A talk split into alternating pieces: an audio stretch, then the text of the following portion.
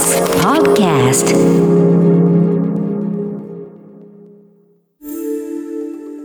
Screenless Media Lab Weekly Report TBS ラジオが設立した音声メディアなどの可能性を追求する研究所スクリーンレスメディアラボ。毎週金曜日のこの時間はラボのリサーチフェローで情報社会学がご専門拓殖大学非常勤講師の塚越健二さんに最新の研究成果などを報告してもらいます、えーリモートでご出演です。塚越さんよろしくお願いします。はい、塚越です。よろしくお願いしおます。お願。いしますいやもう塚越さんだけがオアシスですよ。笑顔がね そんな気持ちになるような テーマが続きましたけれども、今週はどんな話題ですか？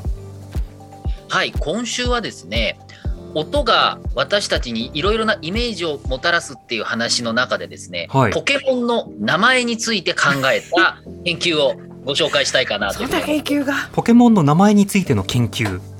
そうですね、まあ、はい簡単に言うと最強のポケモンの名前っていうものなんですけれども、はいはい。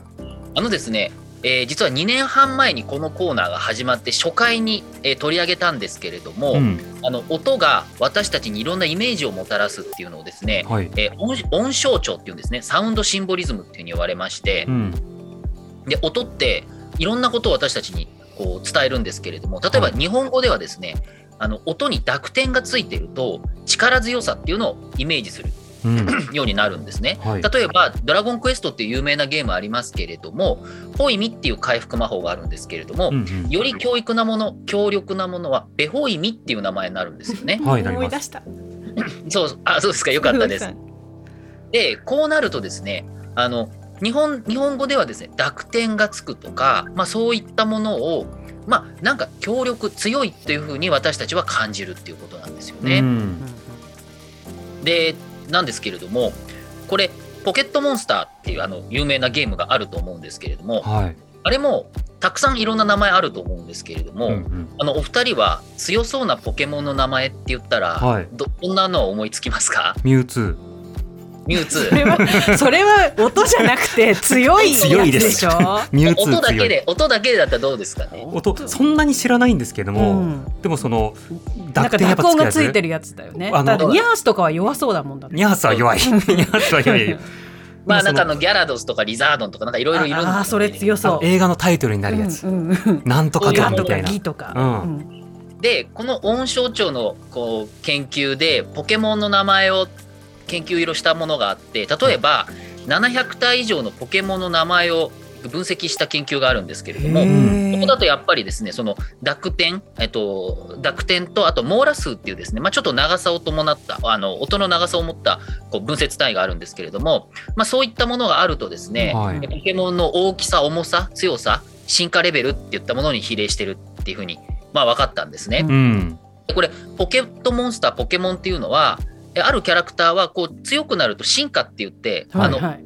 強くなるっていううんバージョンが上がるっていう、まあ、設定がありましてうん。例えばですね一例を挙げますとニョロモっていうポケモンがいるんですけれどもはい。これが進化するとですねニョロゾになってなります。その後ニョロボンになるんですねはいはいはい。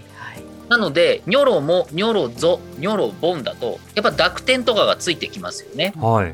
でこの濁点がついたりあるいはその口がよく開くですね母音が多く含まれるものも強さを感じるんじゃないかっていうまあそういうことを指摘している研究もあるんですねう。ん。なるほど。なのそう考えるとなかなかやっぱり強い音っていう感覚があると思うんですけれども、うん。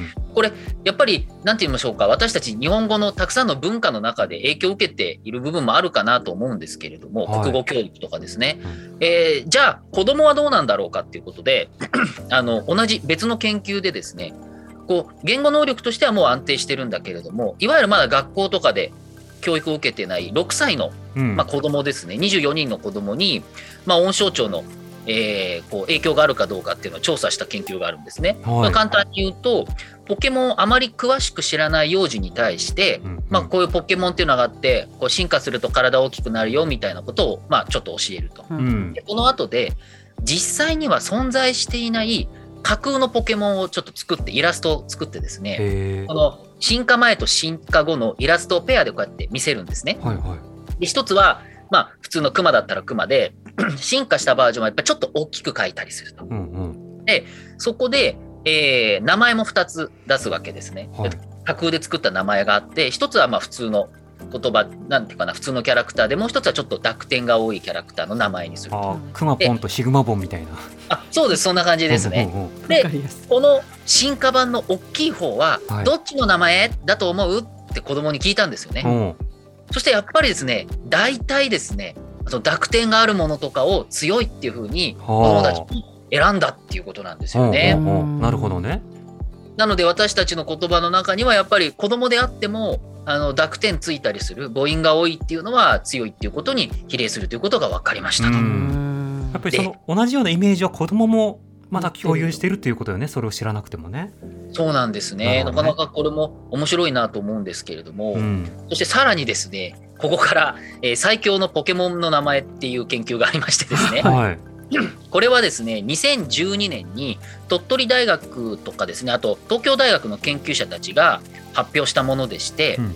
あのまあポケモンの名前をたくさん通してですね最強の、まあ、架空のだ架空のポケモンの名前の中で最強のものは何かっていうものをちょっと調べたっていう えものなんですけれども、はいこれもなかなか大変な研究でして、うんうんまあ、やっぱりあんまりポケモンに詳しくない人をまず選んできて8人の被験者を選んできました。で100体のポケモンの中からこう1対1のペアを見せてえこう名前だけを見せてですねでその名前だけでどっちが強いっていうことを判定してもらうんです。えなるほど。だからこうリザードンとギャラドスどっちが強いみたいなことでこっちこっちみたいなことをしてもらう。でさ300ペア行ってもらったんですね。は1人に。なので、えー、3波20 2400大会ぐらい戦わせたわけですよ音だけで。うんでこのたくさんのデータを使って、あ、うんそこからさらにこうたくさんのですねこうある人のこう音が強いっていうことをこうなんかな分析して機械で通して、えーこういうふうに多分強く感じるっていうデータを抽出して、うんうん。そこからたくさんの名前その名前同士できコンピューター上で名前をいっぱい作ってどっちが強いどっちが弱いみたいなことをたくさんこうシミュレーションして。シミュレーションしたんですね。うん。結果ですね架空なんですけれども最強ポケモンと最弱ポケモンの名前が出ました。はい。はい。なんだろう。発表発表しますねはい。お願いします。結果ですね最強の、えー架空の最強ポケモンの名前はゾラセクトというものになり、う。はい。最弱ポケモンの名前はですね、うん。フゾポボフとあー弱そうなりました。いいかがいかがでしょうか、ゾラセクト強いかな？ゾはゾラセクトいけっていうふうにえー言うものと 弱い場合。ポケモンネームはパラセクトっていうあの、はい。ちょちょっと弱めのやつがいて いやでもこれ そいつが進化したところで音だけだから。本物と照らし合わせない。あこれあの、へー。多分ポケモン詳しい人なんかあは、ーそうか。だからあんまりわかんない人を集めてやったんですね。あの、うんイメージが合っちゃうからねいろんな記憶があるのでっていうことで、あの本当に音だけでやってるっていうことなんですけうんうん。うんフゾポボフっていうのもな、なんだか不思議な名前だなと思うわけでですもけれどゾラセクトより多分僕は今パッと適当に言う例えばあのゴルベゾウスとかの方が強そうな気がしますよね。ゴルベゾースいいですね。うんやっぱそういうゴルベーザっていうキャラクターもいました爆音。うんそうですね。なので、あの、まあ、こういうことをですね、まあ、実は、こう、うんまあ、本当に、あの、研究者たちがこういうことを研究しているわけですけど、うんまあ、これ翻って、ここの研究単純に面白いですけれども、やっぱりブランド名とか、はいあるいは商品名とか、あるいは映画の登場人物とか、そういうなものを作るときには、うん。この研究ってもう本当にいろんなところに応用できると思う。ね。ーうんまあ、やっぱり強そうななんかキャラクターはやっぱ強い名前にしようと思って多分私たちなんか自然にやっぱり濁音つけるとかっていうこと多分分かってるっていうかそういうふうに理解しているんだと思いますが、うんあのこうやって研究してこういう特徴があるっていう要素を引っ張ってきてですねでこの音象徴に照らしてこういうあの名前にしましょうってやると多分まあビジネスだったりとか、まあ、創作活動の中にも非常に影響あるんじゃないのかなとう思うんですんなるほど。すごくわかる南部っていう名字がうん。点々嫌だなってずっと思ってあて そうなの。南風だとなんかちょっとソフトだなとか思ったキことある。ッチュナーみたいな。荻上も沖上だと点々ってね。ほらあのバリおいしいとか、うん。ドストライクだわみたいな、うん。日常の中でもねこうアップデートしたものには濁点使ってますよね。濁音がね。僕は南部さん好きですよ。名前も含めて。ありがとうございます。はい、自分の感想でした。はい。はい、え塚越さんの今日の報告はインターネットのメディアプラットフォームノートでより詳しく読むことができます。放送終了後に番組サイトにリンクをアップしますので、ぜひご一読ください。